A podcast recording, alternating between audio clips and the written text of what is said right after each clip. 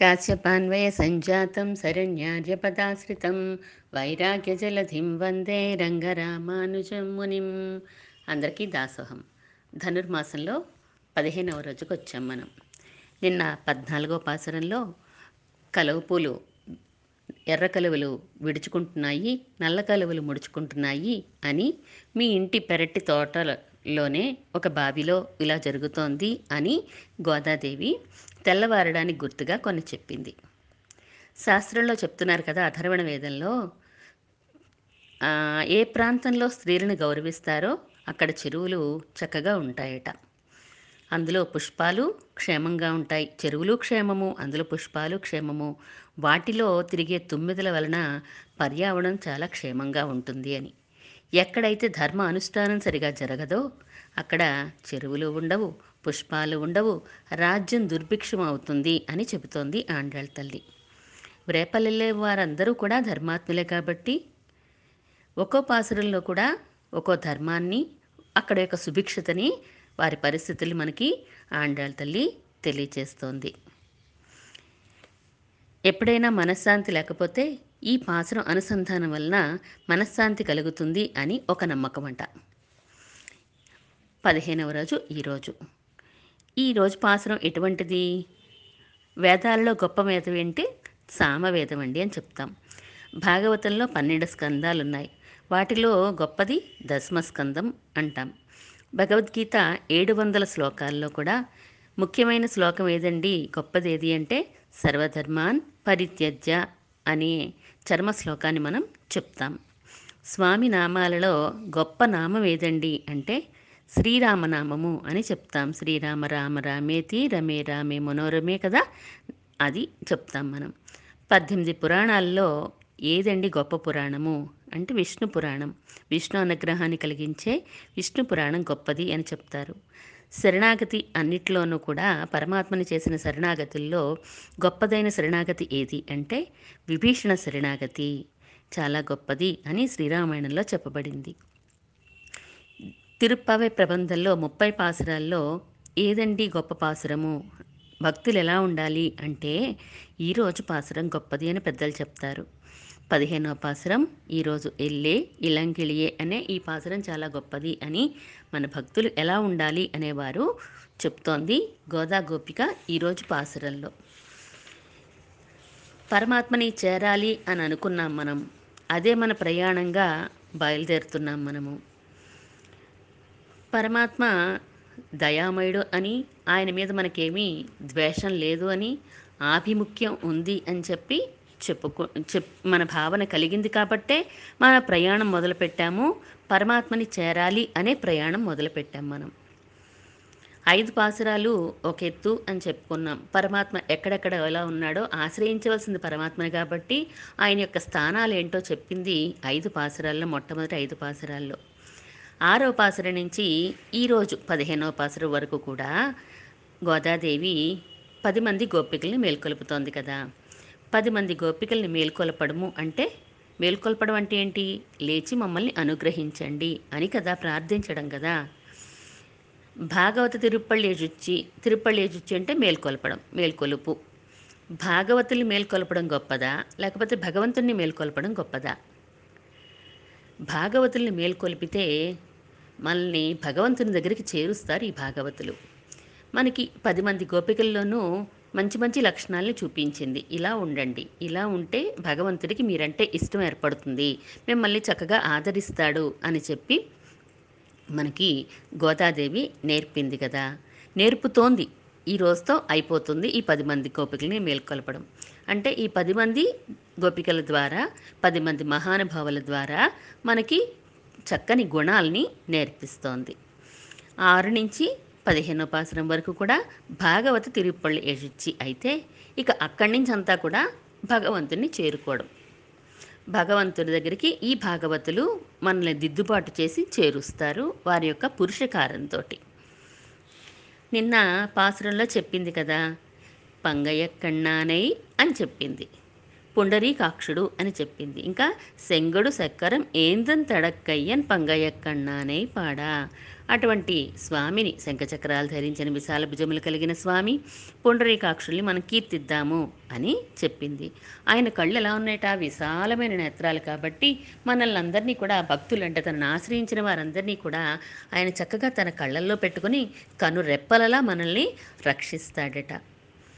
పరమాత్మ శంఖచక్రాలు ధరించి ఉండేది కూడా ఎందుకు అంటే మనకు చెప్తూ ఉంటారు కదా, భక్త రక్షణ కోసమే తప్ప ఊరికనే అలంకారం కోసం కంటే కూడా ఎప్పుడు ఏ ఆపద వస్తుందో అని ఎప్పుడు పాపం ధరించి మోస్తూ తిరుగుతూ ఉంటాడు. అటువంటి స్వామి పరమాత్మ దగ్గరికి వెళ్ళాలని మనం బయలుదేరుతుంటే, నువ్వు ఇంకా లేవకుండా పడుకున్నావేమమ్మా అని ఈ గోపికని పిలుస్తున్నారన్నమాట. ఇప్పుడు మనకి పరమాత్మ దగ్గర చేరడానికి ఈ రోజుతోటి అర్హత వస్తుంది. భక్తుల అనుగ్రహం మనకు కలిగితే, మహానుభావుల అనుగ్రహం వల్ల ఆత్మగుణాలు ప్రకాశించాలి. మనకు స్వామికి మనకి కూడా ఎప్పుడు ఒకేలాంటి గుణాలు ఉంటాయి. అపహత పాత్మ పాప్మ అంటూ ఎనిమిది అష్టగుణ అష్టగుణాలు చెప్తారు. కానీ మనం ఈ ప్రకృతిలో, ఈ భూమి మీద ఉన్నాం కాబట్టి మన గుణాలు కప్పబడిపోయి ఉంటాయి, ప్రకాశించవు. విజ్వరహ వి విజరహ విమృత్యుః అని చెప్పి విపిపాస అంటూ ఎనిమిది గుణాలు ఉన్నాయి, అష్టగుణాలు. కానీ కప్పేసి, ఒక వస్త్రం కప్పేస్తే ఎలా అయితే వెలుగు కనిపించదో అలా ఈ గుణాలు ప్రకాశించకుండా ఉండిపోతాయి. పరమాత్మలో ఎప్పుడు ప్రకాశిస్తూనే ఉంటాయి. ఈ మహానుభావుల సహవాసం వలన మన ప్రవర్తనలో మార్పు రావాలి. భగవంతునికి ఆనందం కలిగించే వారిలా మనం తయారవ్వాలి. అప్పుడే ఆచార్యుల ద్వారా భగవంతుని మనం చేరగలుగుతాం. స్వామి, నాకు నువ్వంటే చాలా ఇష్టం, కానీ నీ భక్తులంటేనయ్యా వారి మాట చూపు నాకు అంత నచ్చదయ్యా అని అంటే కుదరదు. స్వామికి పాదముల వంటి వారు కదా భక్తులంటే. నువ్వు కావాలి, నీ పాదాలు వద్దని మనం అంటామా ఎవరినైనా? కుదరదు కదా. అలా భగవంతుడి భక్తుల్ని ద్వేషిస్తే భగవంతుడికి ఆనందం ఉండదు. మన అబ్బాయి పుట్టాడనుకోండి, మనకిష్టమే. మన అబ్బాయికి ఇంకో అబ్బాయి పుట్టాడు అనుకోండి, మనవడంటే ఇంకా ఇష్టం, అసలు కంటే వడ్డీ ముద్దు కదా. ముని మనవడు అనుకోండి ఇంకా ఇష్టం. ఇంకా మనం బతికుండి ఇని మనవలు పుట్టారనుకోండి ఇంకా ఇష్టం పెరుగుతూ ఉంటుంది. ఎంత కిందకు వెళ్తూ ఉంటే మన ప్రేమ అంత అంత అధికంగా మారిపోతూ ఉంటుంది. అలాగే మనం కూడా భగవంతుని భక్తుల భక్తుల భక్తుల భక్తుల పాదదాసులైతే ఆయన ప్రేమ మన మీద అంత అంత అధికంగా మన మీద పెరిగిపోతూ ఉంటుందట. ఆయన భక్తుల మీద ప్రేమ వలన మన మీద ఆ ప్రేమ అంతా కురిసేస్తుందన్నమాట. ఆ భక్తులు భక్తులు భక్తులవి కదా, వాళ్ళందరి మీద ప్రేమ మన మీద కురిపించేస్తాడు పరమాత్మ. ద్వద్భృత్య భృత్య పరిచారక భృత్య భృత్య భృత్యస్య భృత్య ఇది మా స్మరలోకనాథ అంటారు కులశేఖరాళ్ళ వారు. అలా భక్తుల ద్వారానే భగవంతుని చేరాలి. అసలు భాగవతుల్ని అంటే మహనీయుల్ని, కొంతమంది గొప్పవారిని సేవించుకుంటే చాలు, దర్శనం చేస్తే చాలు, మనలో చాలా పాపాలు అప్పటికే తొలగిపోతాయి. అయిన అందులోనూ వారిని చూసి మనం గుణాలు నేర్చుకున్నాం అనుకోండి, ఇంకా చక్కగా మన పాపాలన్నీ పోయి పరమాత్మని మనం చేరడానికి ఉండే ఆటంకాలన్నీ తొలగుతాయి. భగవద్ విషయం అనేది మనసుతో అనుభవించేది. ఇది హృదయ సంబంధి అంటారు పెద్దలు. మెదడుకు సంబంధించింది కాదు, బుద్ధి బలంతో సాధించేది కాదు. చెప్పేస్తే అర్థమైపోతుంది ఏమీని. నోటితో చెప్పేస్తే లెక్కలు అర్థమైనట్టో లేకపోతే ఫిజిక్స్ అర్థమైనట్టో కాదు. ఇది అనుభూతి కలగాలి, మనలో ఒక రెస్పాన్స్ రావాలన్నమాట. హృదయం కఠినంగా వండిపోకుండా మెత్తపడాలి. నోటితో చెప్పేస్తే రాదు అది. ఒక మామిడి పండు తిన్నామంటే ఎలా ఉందండి అంటే అది నోటితో చెప్పలేం కదా, తీగా ఉందంటాం. తీగ అంటే తీపిదనం చెప్పలేం కదా. అలాగా ఇది హృదయ సంబంధమైనది తప్ప మెదడుకో బుద్ధి బలానికో అందేది కాదు, మనం చెప్తే వచ్చేసేది కాదు. ఆ అనుభూతి మన మనసులోంచి రావాలి. ఇది మనసు హృదయ సంబంధి అన్నారు కదా. ఎవరైనా ఒకరు మనల్ని ఒక మాట అంటే దాసరాలకైతే ముందే వచ్చేస్తుంది, అందులో డౌట్ ఏమీ లేదు. అసలు కోపం వెంటనే వచ్చేస్తుంది. ఎన్ని సంవత్సరాల నుంచి ధనుర్మాసం తిరుప్పావే నేర్చుకుంటున్నా అది మాత్రం వదలట్లేదు దాసికి. వారు అన్న మాట దోషం మనలో ఉన్నా లేకపోయినా కూడా, వారు అన్నది మనలో ఉన్నా లేకపోయినా కూడా మనం పాజిటివ్గా తీసుకుని చాలా కంట్రోల్గా ఉండాలి అని చెప్పబోతున్నారు ఈ పాసరంలో. మనసులో కూడా మనం తిట్టుకోకూడదు వారిని. వారు అన్నారంటే నాలో ఉండే ఉంటుందిలే అని చెప్పి దాన్ని టేక్ ఇట్ ఈజీగా తీసుకోవాలట. అంత స్థితి అది వస్తే ఫ్రూట్ఫుల్నెస్ అయినట్టుమాట మన జ్ఞానం. కానీ చెప్పినంత సులువు కాదు కదండి. ప్రాక్టీస్ మీద రావాలది. మనం నేనైతే దాసి ఎన్నో చెప్తాను, కానీ ఆ సమయానికి నాదే రైటు, అవతల వాళ్ళదే తప్పు అనేంత కోపం వచ్చేస్తుంది, బాధించేస్తాను. ఎవరైనా మనల్ని సభలో పొగిడితే చాలా ఆనందంగా హాయిగా ఉంటుంది, కానీ ఎవరైనా ఒకరు మనల్ని కామెంట్ చేశారనుకోండి, అప్పుడు మాత్రం వాళ్ళ మీద కోపం ద్వేషం మాత్రం వచ్చేస్తుంది కదా. అలా ఉండకూడదు అని చెప్తోంది గోదాదేవి. మనల్ని పొగిడినా తిట్టినా రెండూ సమానంగా తీసుకోవాలి. అలా అటువంటి స్థితి వస్తేనే మనకి క్షమ అనేది వచ్చినట్టు అని చెప్తోంది గోదా గోపిక. అంటే పదిహేను రోజులు అయింది కదా, కొంత మీలో ఈ లక్షణం వచ్చే ఉంటుంది అని పాపం ఆవిడ యొక్క భావన. తుల్య నిందా స్తుతిర్మౌని అంటారు, అటువంటి స్థితి రావాలి నీకు అని. ఇలాంటి స్థితికి చేరిన ఒకటి ఒక జ్ఞానిని ఈరోజు పాసరంలో లేపుతున్నారు. ఇంత వేదాంతమైనా కూడా గోదాదేవి చూడండి, భగవద్గీతలో స్వామి చెప్పాడు తులి నిందా స్తుతిర్మౌని అని. ఆయన అంతా వేదాంతం అంతా కూర్చోబెట్టేసి అర్జునుడు అడగకపోయినా కూడా కఠినమైన పదాలతోటి స్థితప్రజ్ఞ, ఏకీకారావస్థ, లేకపోతే వశీకారావస్థ ఇలాంటి ఇవన్నీ చెప్పేసి పదాలు కన్ఫ్యూజన్ చేసేసి మనల్ని టెక్నికల్ టర్మ్స్ వాడేసి మనల్ని కంగారు పెట్టేస్తాడు పరమాత్మ భగవద్గీతలో. కానీ అదే అమ్మ స్వభావం చూడండి, ఆ విషయాలే చెప్తోంది భగవద్గీతలో రెండో అధ్యాయంలో చెప్పిన స్థుతులి నిందా స్థితిర్మౌని అలాంటి విషయాలే చెప్తోంది, ఆ వేదాంతమే చెప్తోంది. కానీ ఒక కథలాగా ఒక గోపికల్లాగా పాలు పెరుగు కుండలు అంటూ కూడా ఎంత చక్కగా బోరు కట్టకుండా చెప్తోంది చూడండి వేదాంతమైనా కూడా. లోపల గోపికలు బయట గోపికలు అలాగా ఎంత చక్కగా చెప్తోంది ఈరోజు. ఈరోజైతే అలాగే ఉంటుంది సంభాషణ. లోపల గోపికలు మాట్లా మా గోపిక మాట్లాడుతున్నట్టు బయట వారు మాట్లాడుతున్నట్టుగా సంభాషణ రూపంగా ఉంటుందన్నమాట. అమ్మ స్వభావం కదండి, అమ్మ కాబట్టి పిల్లలకి ఎలా నచ్చజెప్పాలో అలా చక్కగా వారు పని చేసేలాగా అందులో సాధించుకొచ్చేలాగా విజయం ఏ పనైనా అంత చక్కగా మనకి నెమ్మదిగా ఆ అబ్బాయి ఈ లెవెల్కి దిగిపోద్ది. దిగిపోయి నువ్వు నేను ఒకటే కదా అన్నట్టుగా దిగిపోయి చక్కగా తనతో పాటు మనల్ని కలుపుకుని గోదాదేవి ముందుకు తీసుకెళ్తోంది మనల్ని. పాసరాన్ని అనుసంధానం చేసుకుని విశేషాలు కొంచెం చూద్దాం మనం. ఎల్లే ఇళంకిళియే ఇన్నమురంగుదియో సిల్లెందవియేన్ మిన్నంగై మీర్ పోదరుగిన్నేన్ వల్లై ఉన్ కట్టురైగల్ పండే ఉన్ వాయరిదుం வல்லீர்கள் நீங்களே நானேதா நாயிடுக ஒல்லை நீ போதாய் உனக்கென்ன வேருடையை எல்லாரும் போந்தாரோ போந்தார் போந்தெண்ணிக்கொள் வல்லானை கொன்னானை மாத்தாரை மாத்தழிக்க வல்லானை மாயனை பாடேலோரெம்பாவாய். చక్కగా ఎల్లే ఇళంగిళియే అంటున్నారు, ఓ లేత చిలుక అని పిలుస్తున్నారు. ఇన్నము రంగుదియో ఇంకా నిద్రపోతున్నావా నువ్వు అన్నారు. సిల్లెండ్రజియన్మిన్ అబ్బా జివ్వుమంటూ పిలకండర్రా పిలవకండర్రా. నంగెమీర్ పోదరుగిన్నేన్ నంగెమీర్ మీరే పూర్ణులమ్మా నేను వస్తున్నాను ఉండండి అన్నదట. వల్లై ఉన్ కట్టురైగల్ పండే ఉన్ వాయరిదం నువ్వు చాలా చమత్కారంగా మాట్లాడడం నీ మాటల నేర్పరితనం మాకు తెలుసులే అని అంటున్నారు. వల్లీర్గల్ నీంగళే నానేదా నాయుడుగా నాదే ఉందిలే అమ్మా అంతా మీదే, ఆ సర్లే మీరు అంటున్నారు కాబట్టి ఒప్పుకుంటున్నానులే అన్నదట. ఒల్లై నీ పోదాయ్ ఉనక్కెన్న వేరుడయ్యై ఏంటి నీ ఒక్క వేరుబాటుతనం ఏంటి, నువ్వు ఒక్కదాని మాతో కలవకుండా అలా ఉన్నావు అని అన్నారు. ఎల్లారు పోందారో పోందార్ పోందు ఎన్నికొల్ అందరూ వెళ్ళిపోయారా వచ్చేసారు వచ్చేసారు అందరూ వచ్చేసారా అంటే వచ్చేసారు వచ్చి కావాలంటే ఎన్నికొల్ లెక్క పెట్టుకో అని అంటున్నారు బయటవారు. వల్లానే కొన్నారై మాతారై మాత చిక్క వల్లానే వచ్చి ఏం చేయాలంటావా ఆ చాణూరు ముష్టికలు ఉన్నారే కువలయాపేయడం అనే ఏనుగుని బలమైన కువలయాపీడనాన్ని పీడాన్ని కువలయాపేయడం అనే ఏనుగుని ఇంకా చాణూరు ముష్టికల్ని కూడా నశింపచేసినటువంటి ఆ బలవంతుని బలమైన స్వామి ఎవరు ఉన్నారో ఆ సర్వేశ్వరుణ్ణి ఆ మాయగాణ్ణి కీర్తించాలని వచ్చాము, నువ్వు కూడా బయటకు వస్తే అందరం కలిసి ఆ పరమాత్మని కీర్తిద్దాము అని పిలుస్తున్నారు గోపికని. ఓ లేత చిలుక వంటిదానా అంటున్నారు. ఎల్లే అన్నారు. ఎల్లే అంటే ఒక సంబోధన అంతే. మనం ఇంగ్లీష్లో హలో అంటాం.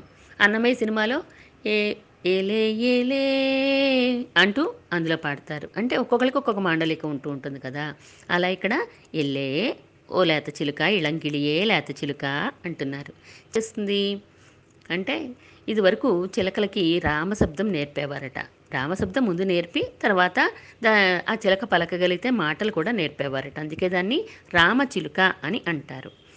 చిలుకకి ఏది నేర్పితే అదే పలుకుతుంది. ఆశ్రమాల్లో పెంచబడిన చిలుక అనుకోండి, అది మంచి మాటలు మాట్లాడుతూ రామ, కృష్ణ, మాధవ, గోవింద అంటుందట. అదే ఒక కసాయివాడి దగ్గర పెరుగుతున్న చిలక అనుకోండి, కొట్టు, చంపు, నరుకు అంటూ ఉంటుందట.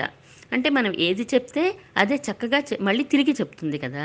అలా ఎంతోమంది పెద్దల దగ్గర ఎన్నో విషయాలు నేర్చుకున్న జ్ఞాని కాబట్టి గోపిక ఆ ఆచార్యులు ఎలా నేర్పారో అవన్నీ చక్కగా చెప్పగలిగిన నేర్పరితనం కలిగిన గోపికని ఈరోజు పిలుస్తున్నారు. వాళ్ళేమీ వెటకరించట్లేదు, పాపం వెటకారంగా అనట్లేదు. కానీ ఆవిడ వెటకారంగా మాట్లాడుతున్నారేమో అని అనుకుంటోంది లోపలి గోపిక. ఇంకా ఇళంకిళియే అన్నారు, లేత చిలుక అన్నారంటే చిన్న చిలుక అని కదా. కుశలవులు పాడుతుంటే ఎలా ఉందట అంటే లేత చిలుకలు గానం చేస్తున్నట్టుగా అనిపిస్తుందట చూసిన వాళ్ళు, విన్న వాళ్ళందరికీ కూడాను. అలా పచ్చని దేహం అంటే ఎప్పుడూ నామస్మరణ చేసుకునేవారు అలా పచ్చని దేహంతో ఉంటారు, పడుచుతనంలోనే ఉంటారట ఎప్పుడు కూడా. నిరాటంకంగా నామం జరుగుతోంది అంటే ఏంటండి అంటే పచ్చదనము, దాని పడుచుతనము అని దాంతో చెప్తున్నారన్నమాట. ఈ అమ్మాయి ఎప్పుడు కూడా నామస్మరణలోనే ఉంది కాబట్టి ఆ పచ్చదనము, ఆ యొక్క పడుచుతనము ఈ అమ్మాయిలో కనిపిస్తోంది కాబట్టి ఎల్లే ఇళంకిళియే అని పిలిచారు. ఇన్నము రంగు దియో, ఇంకా నిద్రపోతున్నావా, మేమొచ్చమే ఇంతమందిమి, ఇంకా నువ్వు లేవలేదేంటి అని అడిగారు. సిల్లెండ్రజీ ఏన్మిన్, అబ్బా అని చెప్పి అనుకుందట. పాప ఆవిడేమనుకుంటోంది, నిన్న వాళ్ళు పాడిన పాట విన్నది కదా అనుకుని పంగయ్య కన్నానే పంగయ్య కన్నానే అని చక్కగా రాగాలు తీసుకుంటోందట. ఆ రాగాలు తీసుకుని భగవంతుని అనుభవిస్తుంటే ఒక్కసారి వీళ్ళు పిలిచేసరికి ఎల్లే అని పాప వీళ్ళు నెమ్మదిగానే పిలిచినా భగవద్ అనుభవంలో ఉంది కాబట్టి చెవులు చిల్లులు పడేలా పిలుస్తున్నట్టుగా పాపం లోపల ఆవిడకి ఆ భగవద్ అనుభవానికి విచ్ఛేదం రావడం వలన అంత బాధ కలిగిపోయిందట. బచ్చెవులు చిల్లులు పడేలా పిలవకండి రానంగా, మీరు పోదరిగిండ్రేను, మీరే పూర్ణులెమ్మా, నేను వస్తున్నాను ఉండండి అని చెప్పి అన్నదట పాపం. అంటే వాళ్ళు అంటున్నారు, అయ్యో మేము నిన్ను వెటకారం చెయ్యాలనో దెప్పాలనో మేము అలా మాట్లాడలేదమ్మా, నీ జ్ఞానం మాకు ముందే తెలుసు కాబట్టి మేము అలా పిలిచాం అంతే అన్నారట. శ్రీరంగంలో నంబెరుమాళ్ళు సన్నిధిలో అంటే రంగనాథుని యొక్క శ్రీరంగనాథుడి సన్నిధిలో నంబిళ్ళై అనే గొప్ప మహానుభావులు చాలా చక్కగా కాలక్షేపాలు అనుగ్రహించేవారట. అంటే భగవంతుని గుణాలు చాలా చక్కగా చెప్పేవారట. ద్రవిడ ప్రబంధాలైనా వాటిలోని అర్థాలైనా కూడా వ్యాఖ్యానాలన్నీ కూడా చాలా చక్కగా చెప్పేవారట. జనం బయటకు వస్తున్నారనుకోండి కోవిల్లోంచి, నంబిళ్ళై గోష్ఠియా లేకపోతే నంబెరుమాళ్ గోష్ఠియా, ఏ గోష్ఠి అయింది అని అడిగేవారట. అలా వారు కోవెల్లో కూర్చుని కాలక్షేపం చెప్పుకునేటప్పుడు అందరూ కూర్చునేవారు. నంబిళ్ళై గారు కూడా కూర్చుని చెప్పేవారు గోష్ఠి కాలక్షేపం. చెప్తూ ఉంటే బలిహరణకు పెరుమాళ్ళు విగ్రహ రూపంగా వస్తారు. బలి బలిహరణ పెరుమాళ్ళు ఉంటారు కదా, బలిబేరం, ఆయన వస్తారు ఆ బలి సమర్పించేటప్పుడు చుట్టూ కోవెల చుట్టూ ఆయా స్థానాల్లో. అప్పుడు పరమ పెరుమాళ్ళు వస్తే మరి లేవాలి కదా, కోవె కూర్చుని వింటూ కూర్చుంటే అది మర్యాద కాదు. అందువల్ల ఆడ తప్పనిసరిగా లేవాల్సి వచ్చేదట. ఆ భగవద్ అనుభవం ఓ ప్రవాహంలా సాగిపోతుంటే మధ్యలో పెరుమాళ్ళు వచ్చారు అనేసరికి లెగిస్తే ఆ భగవద్ అనుభవానికి ఆటంకం వచ్చేసేది అనమాట. వాళ్ళేమో ఆనంద ప్రవాహంలో మునిగిపోయి ఉన్నారు, ఒక్కసారిగా పెరుమాళ్ళు వచ్చేసరికి అయ్యో అనే బాధ కలిగేది వారికి. అలా ఈ అమ్మాయి చక్కగా భగవద్ అనుభవంలో ఉన్నది. వీళ్ళు ఎల్లే అని పాపం పిలిచినా కూడా అమ్మాయికి చాలా బాధ కలిగిపోయిందట. అయ్యో అయ్యో అని చెప్పేసి పాపం బాధపడిపోయి జిల్లుమని పిలవకండి వస్తున్నానులే అని చెప్పి అన్నదట పాపం ఈ అమ్మాయి. నంగమీర్ పోదరిగిండ్రేన్ అని, నీ నేర్పరితనం అంతా కూడా మాకు తెలుసులేమ్మా అని చెప్పి అన్నారట. నువ్వు కొత్తగా మాకేం చెప్పక్కర్లేదు, మాకు పండే ఉన్ వాయిరుదం, నీ యొక్క మా నేర్పరితనం మాటకారితనం మాకు ముందే తెలుసు కదా, నీ సామర్థ్యం అంతా కూడా మాకు ముందే తెలుసు అని బయట ఉన్నవారు చెప్తే, వల్లీర్గళ్ నీంగళే మీరేనమ్మా పరిపూర్ణులు, నేను కాదు అని చెప్పి అన్నదట. సర్లే ఇంక వాదన పెంచకూడదనే ఉద్దేశంతో నానేదా నాయుడుగా మీరు అంటున్నారు కదా అయితే అదంతేలే అంతంతేలే అని చెప్పి అన్నదట. అంటే మీరు చెప్పినట్టే అనుకోండి, మీరే సమర్థులు, నేను కాదు, అయినా మీరు చెప్పినట్టే అనుకోండి అని అనేసిందట. ఒల్లై నీ పోదాయ్ ఉనక్కెన్న వేరుడయ్యై అన్నద అన్నారట వీళ్ళు. ఏమ్మా నువ్వు మాతో రాకుండా ఇలా ఒక్కదానివి ఉన్నావేంటి, మాతో వే ఈ వేరుబాటుతనం ఏంటి నీకు అని చెప్పి అన్నారట.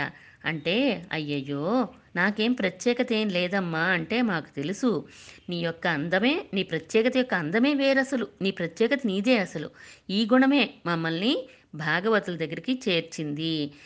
నువ్వు మమ్మల్ని కటాక్షించావనుకో మనందరం కలిసి భగవంతుని దగ్గరికి మమ్మల్ని చేర్చే గుణం నీ దగ్గరే ఉంది అని చెప్తున్నారు. ఏంటా గుణం అంటే నీ ప్రత్యేకత ఏంటి అంటే పురుషకార లక్షణము అంటున్నారు.